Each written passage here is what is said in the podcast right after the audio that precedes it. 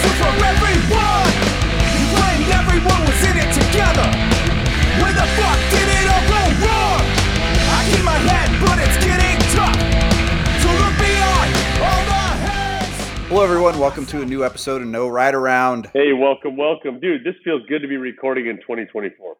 It does, and we're we're trying some new stuff. Um, life happens, and for you, life happens at uh, an accelerated experience to most people, and uh, you made a a pretty big life changing decision in under six days, and now we're having to record remotely. Yeah, and you know, I uh, I guess I didn't really realize how big of a decision it was, but that's what it is, right? Like that's how that's to me how life is. Is, is even the really big things are really just one small inflection point, right?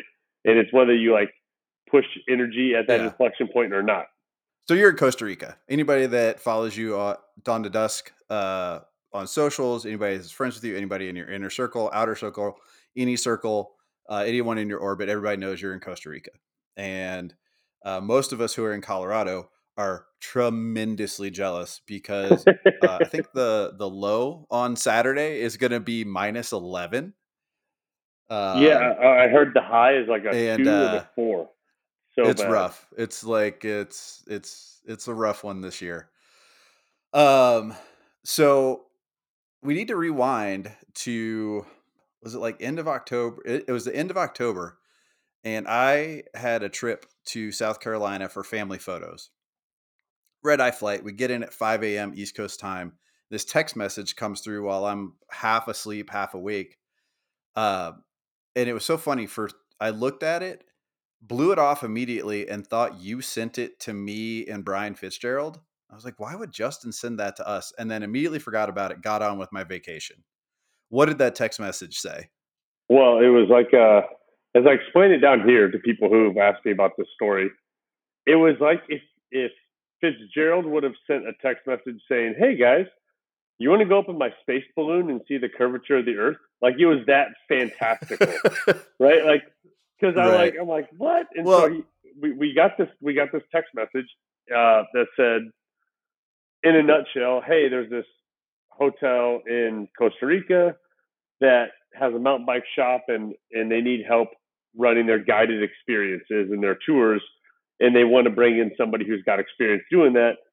I know it's probably not for you guys, but maybe you know somebody who it would work for, which was a total like kind of right. veiled thing because he knew exactly. it was a total it was a Yeah. it, it was a total bait it was a total Yeah. bait um, Um, but and so for reference uh brian's in the hotel industry here in colorado um, Right.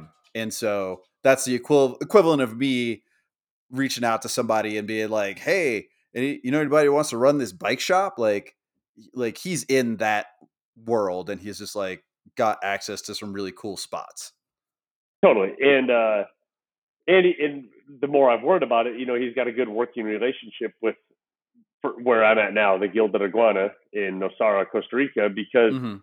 they're also like a boutique experience based holistic kind of like have all these elements to their hotel. Like it's super cool. And so is Gravity House in yeah Colorado and Tahoe and, and the like. So super similar situation.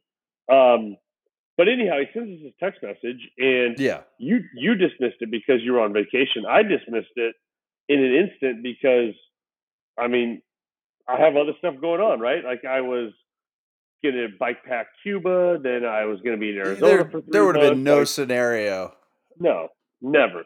And so I Yeah. discounted it just the same way you did um, for like maybe a week and a half. And you and I never talked about it ever again. Like we literally never We didn't. We didn't say shit to each other. We weren't like, text. "Hey, that was a funny text message from BFits." Nothing. Not at all. and so I don't know how much of, of my personal life is supposed to be aired, but if the last four years have been any indication, the answer is all of it. I just put it all out there. So why stop now? Um, the text Right, message lay, right. laid laid dormant for me up until uh, a very explosive conversation with my father-in-law and Abby uh, while we were home one night, and it was something revolving around dinner or something to that effect. And um, sometimes my father-in-law. can It's always kind of- something stupid that makes it Oh, pop yeah. off. So sometimes he can get kind of surly, especially if he had a couple of like good old good old Bud Lights in him. And he get a little surly, and I I actually love it because then he gets more honest and open about how he feels. And so something came up, and anyhow, it, it required like a, a, a pretty good clearing of the air with everyone in the house. Okay, but somewhere in there, I I said something like, "Guys, I only come back to have dinner with y'all." and to hang out and to and to and to like for us to share time. So if we're not going to share time, then like fuck it, I don't need to be here. It's cold here, and I can be anywhere in the world for my business. I go. Matter of fact, I just got asked to go to freaking Costa Rica. I could be there. And it was like said kind of like in a in a furious moment. Not furious, but with that with that attitude or that energy. Just it was just it was just heated, right? Yeah, yeah, yeah. So, um, anyhow, as we do, we all came to terms, and it was a fantastic family event, and we had a great conversation, and we really got to understand each other more. So it was all good, and that's typically what happens. Like I love that concept of, um, you know, to sharpen a blade, sparks will fly. Right, stone and blade. You get all these sparks, and then you get a sharp blade, and so that's what happened. And uh, it wasn't until the next morning that Abby goes, "So what's this deal about Costa Rica?" And I'm like, "Ah, don't worry about it." I'm like, "Don't worry about it. It's just- it was a thing. It's it's it's it makes it's silly. It makes no sense." And she's like, "Well, what is it?" And so I just read the text message, which was not cryptic, but just minimal information. And she goes, "You should Yeah. check that out." And I'm like, "Check it." I mean, I'd be there for like five months, you know. She goes, "You should call and see what it's all about." That was Sunday. By Wednesday at 10 a.m., I had firmly committed to the Gilded Iguana and was setting roots to come down here. yeah, you you called me and you're like, bro, we need to talk about something serious. And I was like, what? We don't like nothing that you and I engage in deserves that tone. I mean, Uh, unless, unless I was pregnant, which is a weird kind of marvel of modern medicine. right, right, right, totally. Um, but yeah, so you, I mean, from that event at your home to the decision to leaving, because you left the following Tuesday to go down to La Ruta, and then just I- I- didn't come I- back. Yeah, I think it went by the way. Or the was it time- another? Was it another week after that? Yeah, the way the timing all worked out, um, I I spoke to them on Yeah. Monday and on Tuesday and on Wednesday, and by Wednesday I committed, and then Russ Patterson and I got on road bikes and rode like seventy miles together um, in Boulder. That uh, it was sixteen days later that I flew to Costa Rica, so it was about it was two weeks give or take.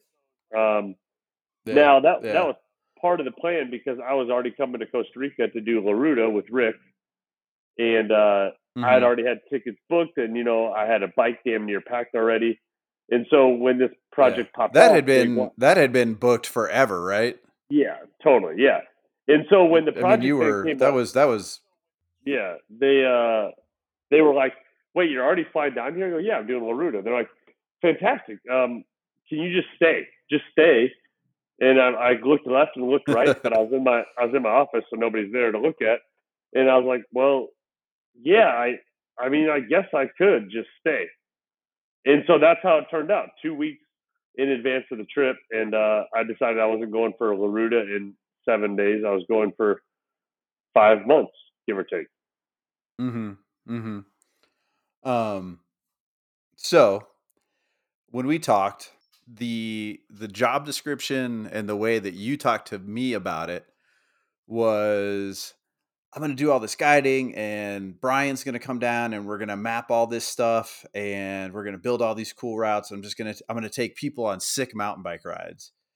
How uh how different is the actual job to what you thought it was going to be because that my again you know for anybody that's that's listening right now justin and i went from seeing each other twice a week once a week easy and talking on the phone virtually you know, probably five out of seven days a week. Yeah. Uh, to I think this is the third time in since December that we've spoken. Um, Yeah. so Yeah. the the reality is going to be uh, so for for this is I'm I'm learning as much as the listener is right now. Um, I my only perception is that the scope of the job is a bit either bigger or different than uh what it was either billed as or what you understood it to be on the front side. So, well said. I'm going to bring it down about 10 degrees of immaturity to the level that I typically operate at. okay. Um, I'm going to preface this all with saying the people here are absolutely amazing.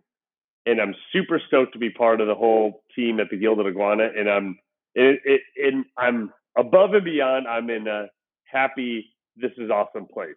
Okay. Right. But- right, right. But But but but and I have said this to the powers that be here, so this is not gonna like incriminate me in some weird way. but right. remember, Yeah. and this is the immaturity piece. Um, one of the token moves, all all teenage men know this move, and maybe teenage women do it also. I don't know, but I never was one, so I can only speak from my own experience.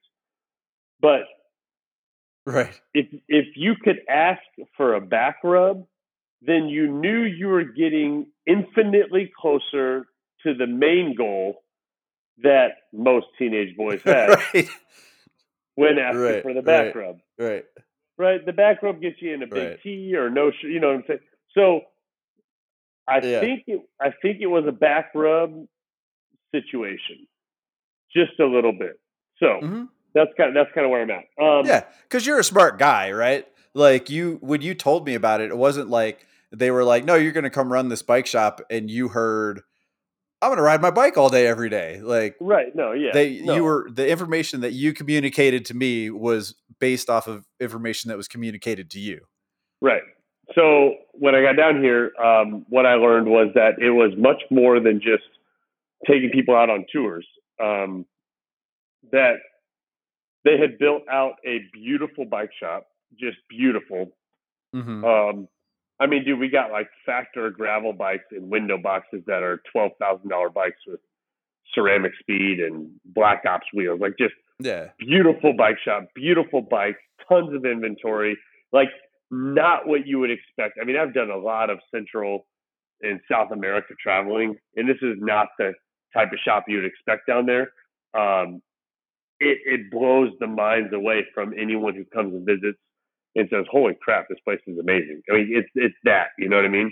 Mm-hmm. Um, Mm-hmm. so so I get in there and realize that um, the way the project started and the way the project is currently are are two big different spots, and they wanted to bring in somebody who knows the industry and knows biking and has the energy and has the character and has all of the stuff to be to be the guy to help shepherd this whole operation.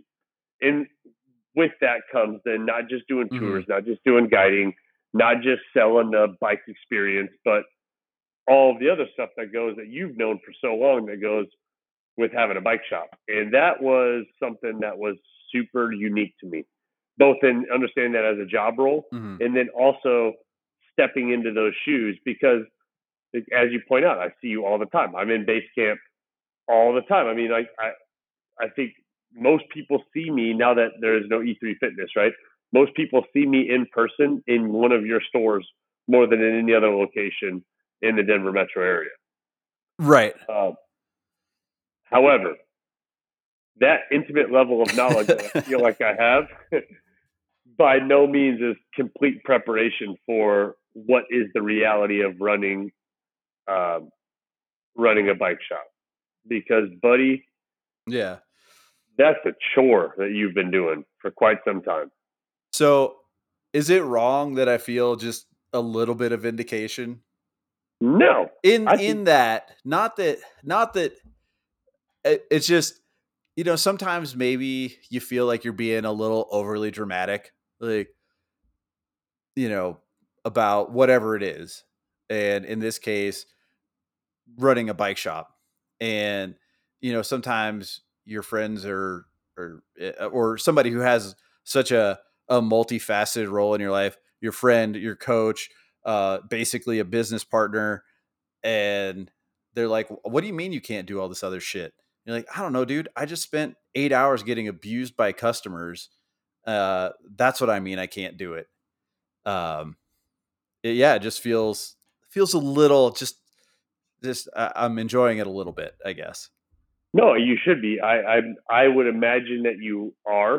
Um, I actually spoke with uh, I spoke with somebody who knows you quite well, who visited down here. Actually, I took them on bike rides, and I Uh-huh. made it. I made a, a an admission to them. I said, you know, Harley and Colin Smith at the shop. Harley and Colin yeah for so many years have always like said, you know, like talked about their schedules and like the schedule and so many times you guys have said like when we come in after a ride because when do people come to your bike shop after they've done some badass ride or as they're going out to a badass ride mm-hmm.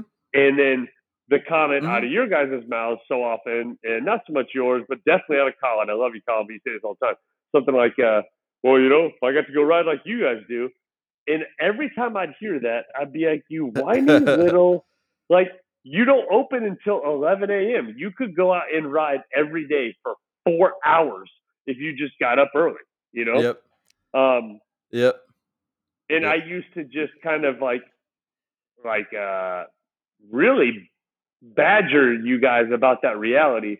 And, and now I see, mm-hmm. dude, you would be just exhausted if you got up and rode for four hours and then went to that job for eight hours every day. I mean, you would be a shadow of a man. yeah I mean, you wouldn't exist. Well, and uh, yeah, they're and you wouldn't be fun to be around, right? Because No, if you're you'd be pooped.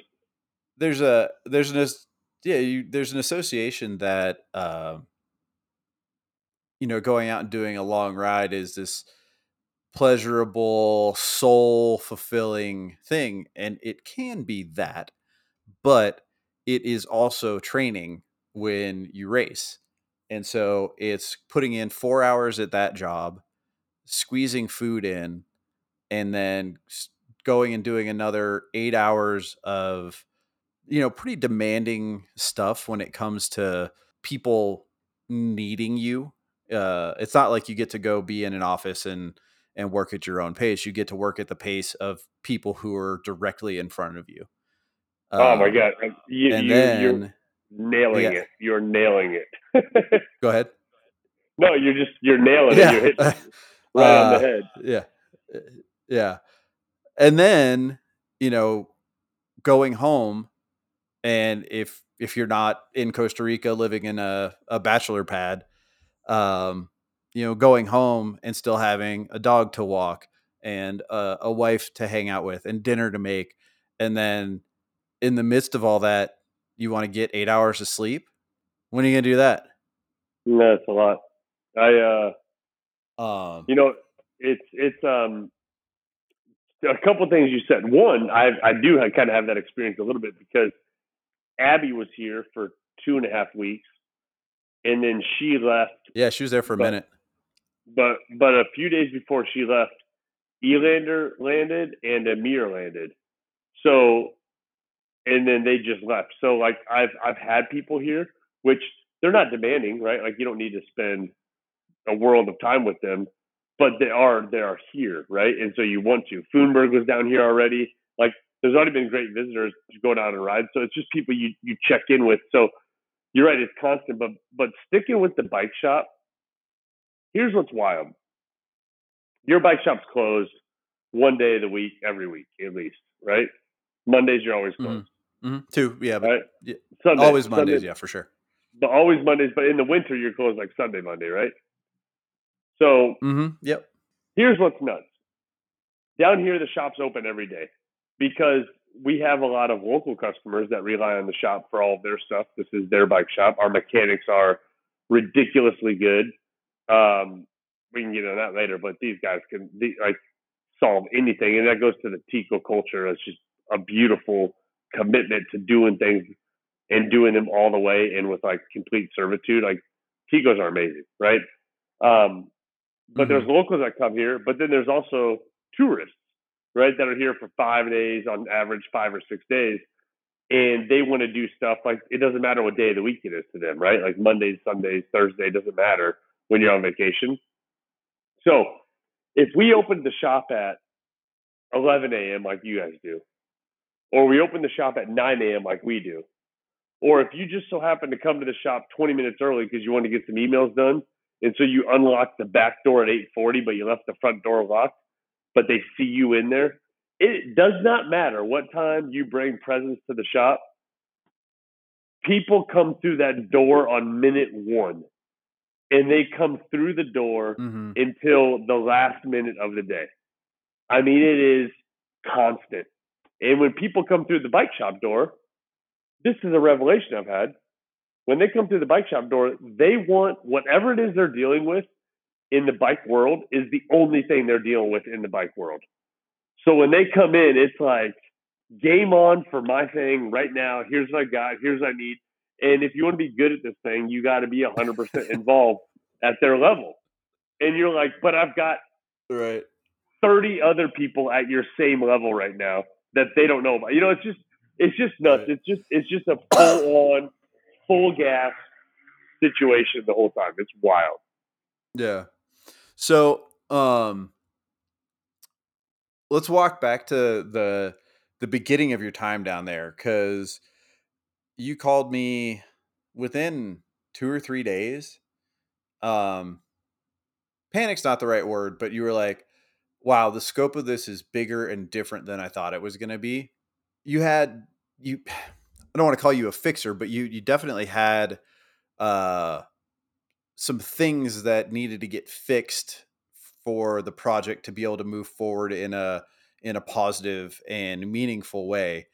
And you called me, you said, "Hey man, before I go reinventing the wheel, uh, can I send you some videos of the shop?" You know, I, I did. I was a little disappointed. I did buck. I was like, you know, they could fly me down and I can come help you get started. Uh, sadly, that didn't come to fruition.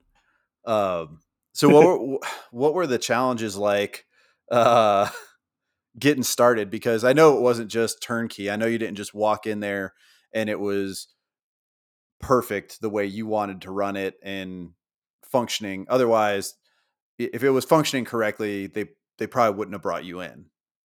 Yeah. So so the person that started this started Nosara MTB, he's awesome. Uh, great racer, cool dude, super chill. Um, and he had the luxury of building up this level of the bike shop in your guys' heyday. I mean, you remember the days 2020, 2021, even most of 2022. You guys are selling stuff at full pop, hand over fist. Anything you get your hands on, people are buying. Like it's just the glory days of the mountain bike industry or of all biking. You know, you bike Mhm. shops crushed it. And so um, the other thing that was realized in that time, and I got to go through that with you a lot, was if you don't have stuff, you're screwed. And so you better make sure you have it. I remember overhearing you and Colin talking about ordering stuff, and you're like, I mean, whatever they have, yeah, just order all of them because you knew you were going to go yeah, through. just get it. right? So Costa Rica is is a little different because distribution and sourcing is not the same infrastructure. There's not FedEx, there's not DHL, there's not UPS in the area that I'm at. Like in San Jose for sure. But where I am in Costa Rica, it's dirt roads in each direction. So it's it's a pain in the butt to get here. Like this is not an easy place to get to, which is awesome because it filters out a lot of the people that would want to come here because it is easy. Um, for instance, if you weren't willing to drive in a four by four vehicle for a couple hours of bumpy roads, you're probably not going to make it here. There's no paved way, and that just keeps out people looking for the easy vacation, if that makes sense. Um, by no means Mhm. is it the or- Oregon Trail to get here, but you do definitely drive through a few rivers. Um, so, uh, but Yeah. it's hard to get stuff. Yeah. So in that heyday, when ordering in, in like high on the hog, down here it pays to order even more because distribution may take a few months from the US or from Asia or from whatever. So, in keeping in line with what the theme of the business was at the time, that's how they had ordered. And so, when I called you, one of the challenges that I was given was we got to work on our inventory. And then I looked and saw the inventory and thought, well, we we need like another five thousand customers. yeah, you uh, you when you called me and you're you're like, I have, I don't know what it was, thirteen thousand dollars worth of sunglasses. Even at retail, I don't think people understand how many pairs of sunglasses that is to try to get rid of out of any shop. Oh, it's a lot. It, it, it's it's it's a lot uh, of sunglasses. you know, and, it was it wasn't just sunglasses. It was you know you're pulling stuff. You're like, dude, we got rain, we got winter rain jackets in Costa Rica. I don't even know why we have these. We've got tailgate pads for days. You're going down the list of all this stuff, and and I'm thinking that in Colorado that would be hard stuff to get rid of, even at a sale price. Never mind uh, a resort town in a not U.S. wealthy country. Right, right. So just to let people know, like what, so there's a lot of units, right? I'm like, I just pulled, I literally just pulled up inventory, like, yeah. but but when you t- when you have, I told you this is a nice bike shop, right?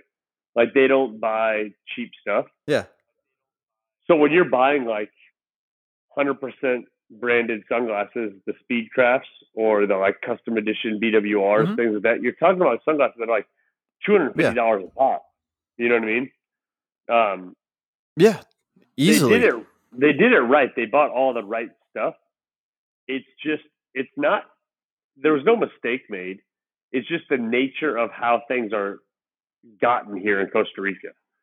At least this part, which is in bulk, right? Um, Mm-hmm.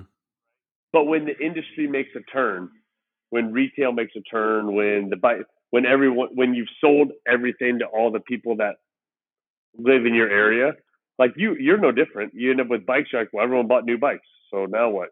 How am I trying to get them to buy new bikes? It's why. it's why bike brands like are changing geometry things for no purpose other than just trying to get us to buy new stuff. You know, like you can argue me the merits of a high pivot point dual fucking. There's no way I'm ever buying one because I think that changes my ride experience. You know what I mean? Right. So anyway, I called you because I was like, all right, I've been in your bike shops and many bike shops, but I was starting from scratch and I wanted to find a way to merchandise things that made sense because to me it didn't really make sense and that opened the door for me to have a conversation with the owner of the property and have some some meat and potatoes behind what I was saying, and you were very helpful that way. Because then I got to go and say, well, here's why we need to switch this up. Here's what will change with the experience, and that how that'll relate to sales, et cetera, et cetera. So that move was really good. Um, and since then, I've been able to stay on track with that. But the truth and the heart of the matter is that this is still an experience based place. And so all of our energy has gone into that. And with that, or in the last like month and a half, mm-hmm. I have we have blown as a team, like myself and the three guys that work for me, we've like blown our tourism numbers, our tour numbers, our guided rides. Like we've just exploded on that front. And it's awesome and fun because now like there's an energy about the shop and about the place where people want to come and they want to ride bikes. And it's so easy to get people to get out on tours because of just how much more energy there is behind that. Um, and I think that's what they were really looking for to have somebody come down is to bring some energy and some spice um, to the whole deal. And that's what's happened. And it's been really cool. It's just really, truly opened my eyes to like a retail store, you know, um, yeah. what you've been dealing with. Um, what uh, uh, crystal ball? How big of a carrot do you think they're going to dangle for you to one, not come back to the U.S. and two to come back to to come back next year in a in the same and or bigger capacity like if you're blowing up numbers and the bike industry is not healthy right now i mean if you do if you go on youtube if you look at any podcast, like the bike industry is not healthy. Uh, you know, we're in that we're in the low point of the wave from the high point of 2021. Um, and we're getting better, but we're still low. So if I had a staff member who was excelling and beating numbers in a bad part or uh, like a bad timeline within the industry, it would be worth a lot of money to to offer that person the opportunity to not go away. Yeah. Um, it's it's funny that question. You asked that question, and what I heard is what Brian asked me. Elander was just here for like ten days. By the way, that dude rode Mm-hmm.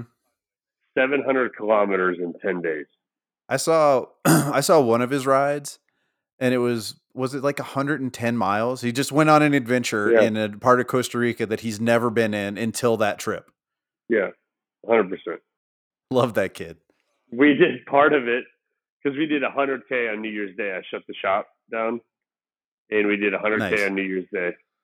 And he was on that ride. And then, yeah, like four days later, he did 110 miles. Part of that same route, Mhm. and then just more and more and more and more. Yeah. And in typical fashion for me, I ended up getting a WhatsApp message today. Most of our most communication down here is done on WhatsApp. I get this message today, Mm-hmm. and the guy's like, "Hey, I saw you guys did a big gravel ride. I'm coming down from Canada in February, like the 9th or something. Can I hire one of you guys to take me all the way to Tamarindo and back on a gravel bike, which is that route? Like it'll be an 85 mile, 90 mile route." And I'm like, "Yep, sure thing, buddy. You need it? We got you." So Brian paid for his way by helping me sell one of those trips. So anyway, he's down here. He's riding this whole time. And at one point in my apartment, because he was just staying on my floor on an air, on an air mattress. And uh, if you're listening to this, no, that is not open to everyone.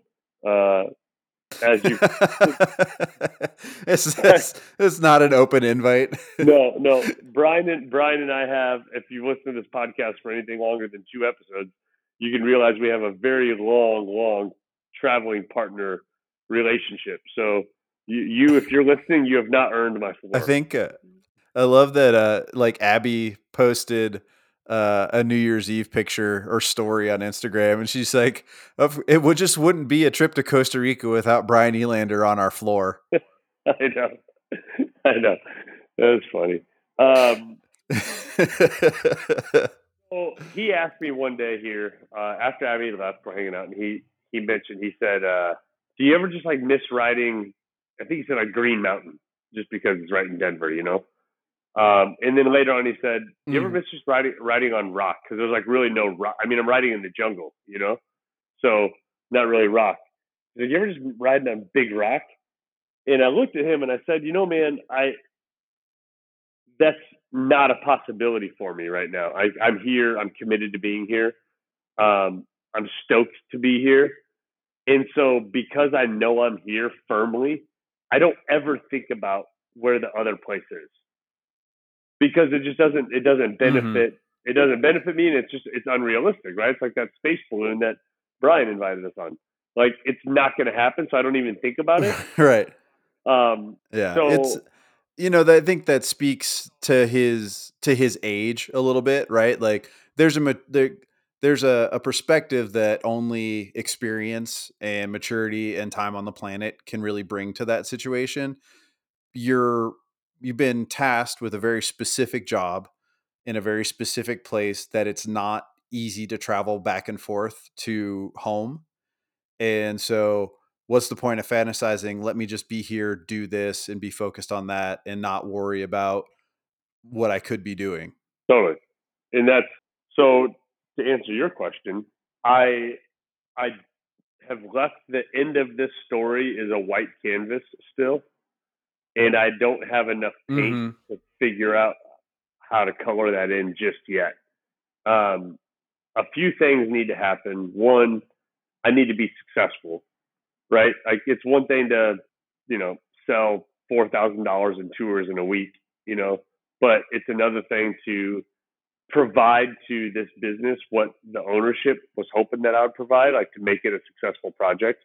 And I wouldn't want to forecast something until I've been able to prove like, oh, this is going to be a successful thing, or this is a successful thing. So I don't want to just have a. Trust me on this. I don't need this opportunity to have a free ride in Costa Rica, right? Like, there's plenty of other ways to to live somewhere Right. uniquely, and like, and and not to mention the fact that I have a van, I can live anywhere I want, right? So, um, I want to be Yeah. successful. I want to be successful and like hold up um, my end of the bargain. Um, so that's important. Uh, it's also important that Abby is is in a spot where she goes, yeah, I would want to, I would want to be there, or have you there, and me coming every month for this chunk of the year. Um, because being in Arizona, she was like a ninety nine dollar round trip flight away at any point in time. So I kind of felt like I was still connected. You know, this is a little different. hmm Um, Much bigger I don't know. scope. yeah, and I've never really, um, even on this podcast, like we've talked, I've traveled all over the world on this podcast, right? And I never have been like, well, how does my wife feel? Because it's not like I just, I just never have. Like she's always on board. But this is a little bit bigger, you know, five months in a Yeah. foreign country. Um, not to mention, and Ab was here, so I can say this.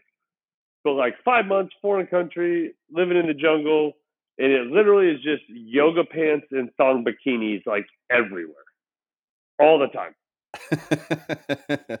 just, it's a, hard- it's a hard time. life you live there, Justin. I wake up to the monkeys howling. I uh, I did a night ride the other the other night, and uh, I actually had to bunny hop a ten foot boa constrictor, which is I was like I've never done that in my life. I mean, we whipped onto the trail.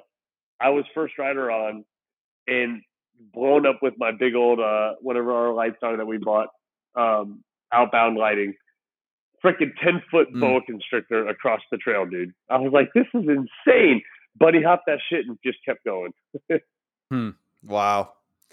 Um, So I don't know, man. what? You know what I mean? I don't know. Yeah, no, I mean, how could you know? I don't know. I just, I, it's, um, you know, again, as a as a, a manager of people in in the bike industry, if I had somebody who was obliterating projected numbers and doing a good job, uh, there's almost nothing I would do or wouldn't do to make sure that that person was locked in. Um, so that's why that just, you know, where I Yeah, that no, were I in the position of of that, I'd be like, okay, like tell me what the fucking number is, I guess. yeah. So I'll tell you this: the uh, the guild that is doing and have continued to do, and they're they're doing everything they can to make it so that my life here is is comfortable and simple enough that I can just focus on doing a good job. You know, and this is where I'm going to lose. Like, I, by no means do I have hardship here. You know, it's uh it's a full time gig. Yeah, I'm not used to being inside four walls since I shut E3 down. It is totally wildly different because my schedule is not simply my own, where which it has really been for the Mhm. last few years. But um, but dude, the perks, bro. All right, I have the hotel. I get to eat. The hotel has like this. It's it's bougie, dude. It's nice. Then they have this awesome restaurant. I get breakfast at the hotel every morning. I get lunch at the hotel every day. Unlimited food, beverage, all the stuff I want all day long. They do my laundry. I just bring a laundry bag in. They do the laundry for me. They send somebody from housekeeping to my apartment to clean my apartment. Um, I have like unlimited use of vehicles if I needed them. I mean, they they have.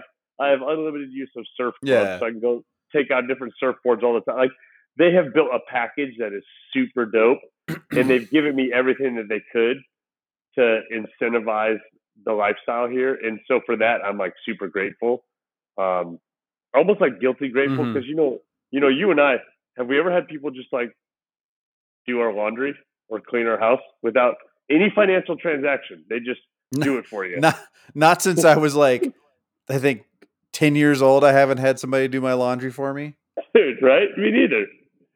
Uh, so it's awesome. They've they've really gone Uh. out of their way, and that's cool. Um, but that's not the coolest part of the whole gig. The coolest part Did of the whole gig. there?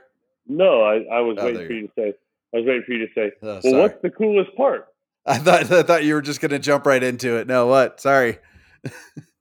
I know we have a little delay in our audio, like how we hear each other. So I, Yeah. mi- I missed that. I wanted you to say, "Well, what's the coolest part?" You know, it's like a big game show.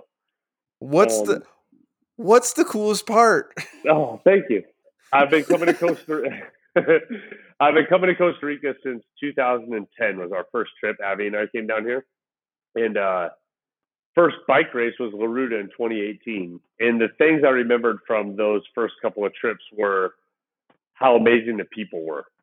And then again in 19, and then when you and I came, or then again in 21, and then when you and I came in 22, and I just kept repeating that to anyone who ever asked about Costa Rica and to you when we were down here and saying, it's the people. And I think you experienced that when you were down here as well, right? Like just the people of Costa Rica. Hundred percent. Yeah.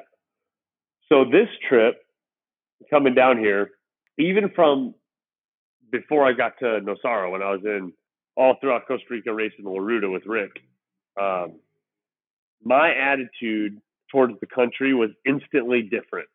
Like, um, I don't know if this sounds stupid or not, but um, like I wouldn't, I, everything I did all through La Ruta, there was this tone to my behavior that was like, I'm a part of this place now because I knew I was going to be. So there was like, not that I have been disrespectful to Costa Rica, but there was like this second layer of feeling honored to be a part of Costa Rica, even throughout the race. Um, since coming to Nosara and jumping in with the entire operation here, I've been brought in on the back end, right? I've been brought in in the back of the house. I've been brought in as one of the people in the operation. And because of that, I've gotten to really take that appreciation for the Ticos to a whole nother level because I'm on the inside and I see even more deeply how amazing these people are. Like just absolutely amazing. And I was getting a juice the other day. This is like my first, more than the other day. I've been here like six, seven weeks now. Um, it was one of my first weeks at the shop, and I went over to a juice to get a juice or a smoothie bowl or something. And the girl working there, she was like, uh, "Are you the owner?" And I was like, "No, I'm no, I'm not the owner." You know? She goes, "Ah, yeah, you're the owner over there." I'm like, "No, I'm not the owner." And then a guy comes up behind me and he goes, "No, that's El Jefe." And he calls me El Jefe, and I was like, "Guys, trust me, I'm the furthest thing from El Jefe. I'm trying to figure out how to use the point of sale system. I'm the only non-Tico working for the whole organization." And just to put it into plainer speak, I'm the only white dude that works for the hotel. Okay. And so Right. I like feel so honored, I guess, to be brought in at that level.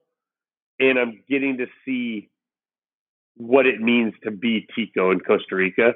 And it's more beautiful than I ever thought. Just more beautiful. Like the, the people, the experience, the giving, the caring, the empathy, the everything like everything that they have, all the positive traits you could put about people in a list, it's all of those with none of the others. That's awesome. So I mean, hopefully we Um, sell some more stuff, right? Ho- hopefully we make it successful and we do good things. That's But that's if, that's uh that's that's every bike shop right now. Hopefully we sell some shit. That would be great. uh, I um, I told him I go, listen, man, we can work on the experiences out of the shop, and we can work on bolstering a bit of retail associated with that. But we're hard pressed to sell like two year old bikes right now. I mean, it's just it's Yeah. just tough. It's just tough deal. So a little bit of I mean so we this is a this is a fairly business centric uh episode for us. Uh I mean bikes are about to be 50% off. There's no way I like based on what I see, I don't see anything that isn't a 24. If you if you have it, if you already own it, 30 to 50% off to sell it. That's just what the market's demanding right now. So that's just that's just reality you know, no matter the brand, the location, uh, what it's bikes, there there's just such an abundance of inventory from from 20 late 22 and all of 23. So, you know, get ready We- to let those things fly at a loss. Dude, it's I, the fact that you said that. Um, we had a guy come in the shop just this evening, right before he closed. Kind of a, the terrible visit you don't ever want to get. he came in and, and he said that he had just had a specialized Levo stolen from his house, Mm. uh, e-bike, right? And I'm like, look, man, I don't really know who would. I've not. This is the first theft I've heard of since being here. Um, and I'm like, it's, it's it's goofy for me to think of somebody stealing an e-bike. Um, did they steal your charger? And he's like, no, they, no, they didn't steal the charger. I was like, okay, so like, the only positive thing we have going right now is that we're the only place you can get a specialized e-bike charger. We're the only ones that have them. So if anybody comes in looking for a charger, then we're going to set up a situation. You know what I mean?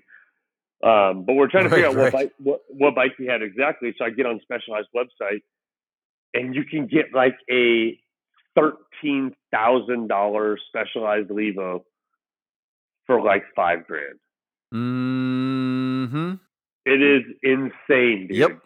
The website is Yeah. slashed, And it- like slashed.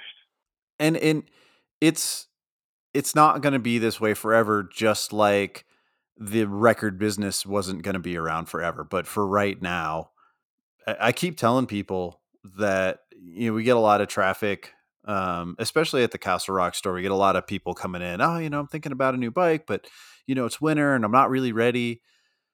And it it there's no way for it to not come off as sounding super slick sales guy e um but i keep trying to impress upon people that the deals that are on shop floors right now and sitting in warehouses are the best like this is the best pricing that consumers are going to see for it might go just a little bit lower than where it is right now but by the time it gets to that really truly low point it's going to be weird sizes weird colors weird models um you know it's the the consumer is I, I would say if you're thinking about getting a bike no matter where you live like this is the time to do it because the prices aren't going to be lower Right.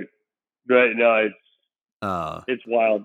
It's wild. Um, but on the flip side, I guess the only advantage that I have being in Costa Rica goes back to this access thing.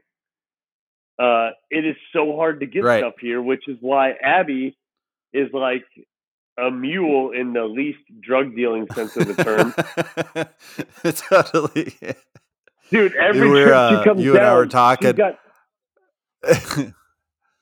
we were talking about like you're like I need some dropper posts. I'm like, okay, I can send those with Abby, and you know this is our first time recording on this this new recording platform, and I'm like, all right, well I'll send I'll send your mic down with her, and God knows whatever else stuff you're having her her bring down that you need. Oh, dude, she's got a set of Crank Brothers stamp pedals for this young kid. Oh, it's like 14 year old kid here, super cool kid, and just wants to learn more about the bike shop. So order him some pedals. Got a camera mm-hmm. for one of the employees' daughters. Uh, I got just a list of random stuff, like all over the map, random stuff that she. The thing is, though, they bust you at customs coming into Costa Rica because if they think you're bringing in stuff to sell as a personal item, they'll try to pinch you. Mm, So like five dropper Yeah. posts is a problem, right? Because they're like, you don't have five bikes, but she'll just be like, my Right. husband has five bikes, you know. But yeah, um, but like it's Yeah. it's because the real deal because there's um, a universal sales tax on everything, and then there's an import tax on everything, and then there's a service tax on everything. So because so much of the country is a cash business, you know, like you sell mangoes and I sell pipa fria, like coconut water, and then you do this and you do that, and we take tuk tuks everywhere or whatever. There's so much cash that when there is an electrical electronic transaction, like a purchase, they have to tax the crap out of it to make up for all of the stuff they're not able to tax. huh? That's wild. Yeah, it's nuts. Um, But I tell you, man, it's it's fun, and uh, I never thought I'd be here. So- and yeah, trip. So- he said to me, uh, it was, I just laughed. I couldn't even, I, I think I had to respond like two hours later. I was laughing so hard. He said, I fucked around and went and got a full time job. Bro. Um, and so, you know, turning, turning an eye towards like some selfish pursuits, you know, you still have a race season, uh, as a pro athlete in North America. Um, how is like, how has been the the the ability previous to this, you know, you could train 25 hours a week if you wanted to, 30 hours a week if you wanted to, um, with no uh, external issue. How has the current situation impacted your ability to train? So last week, I rode um, 20 hours, 230 miles, 17,000 feet of elevation. Mm-hmm. So I can get the work in. The previous week was 16 hours, 18 hours, 13 hours. So that was my first week onboarding some of the stuff. Um, I'll get the hours in. Um, I'll get the training in. What I won't get is that sweet, wonderful Colorado air because, dude, I'm at sea level. It's going to be a deal coming back to elevation. Well, so so I've never understood this. Um there like the the the whole idea of of training at sea level so that you're doing bigger numbers so that when you get to altitude the like the ceiling's higher there's got to be some of that right i mean not that Yeah, you're I mean- like specifically trained trained to power but Right. um Um, well, I mean, it's it's January, right? So, mm, how many hours did you get to ride outside this last week? Zero And that is what I bring myself back to Every time I wake up and have to go yeah to the bike shop. yeah So my rides do start early. Uh, you know, it gets dark here at five thirty. The entire town shuts down at five to go out to the beach and watch the sunset, which is this really magical experience. Everyone's out there. Um, but then I I will ride home from there. Uh, I picked up surfing. I'm not good at it. I say I'm surfing because I'm out in the surf on a surfboard, and there's no other term for it. But it is by no means like a Kelly Slater highlight reel. Um, right but I, I I ride home after that in the dark, and then it's dark, and there's no nightlife here. There's nothing to do. And I'm a dork. I don't have a nightlife anyway, so I'm asleep by about right now every night anyway. So I start pedaling at 5:30, and if I don't have a tour, I will pedal for three and a half hours, give or take, each morning.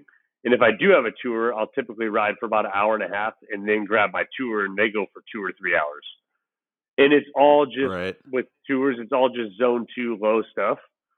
Um, and the guys that work in the shop, there's like I said, there's three of them. Two of them, all three are awesome. Two of them are blistering fast young dudes in their 20s that are high level racers, like third place La Ruta, ninth place La Ruta, like high level competent racers. So when we go Hmm. and they use they use the term full gas, like when we go full gas, it pulls it pulls everything out of me.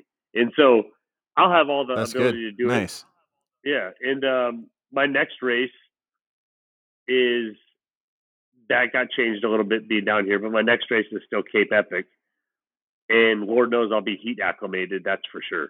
yeah So, um, hell yeah um so I think it's going to work out. And, and to your point earlier, like about coming back or like what's the plan?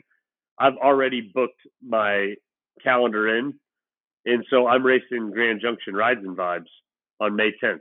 So no matter what, I'm back by then. Right. Right. Well, and not for nothing, we do have a team to run here. Um selfishly. a, a growing team. uh, a growing a growing yeah, team. so we did a we did a we, we ass, did a dude. little Nice bit of job. a uh we got like 16 new members and I'm I love every dude that's on our team, but I'm so glad that we finally got some like increased the ranks of women on the team this year by a lot. Um with some hammers, like some real some real strong riders. Uh people that I'm I'm really excited to see uh race with us. yeah, dude, it's going to be the energy that will be at our team events with the bolstered roster and people stoked about it. Like the applications and what people wrote and their excitement to be a part of it is all just it's next level awesome. Yeah, I I was super pumped. I was really I was, you know, flattered uh by so I did this application thing, and if you follow us on social media, you probably saw it.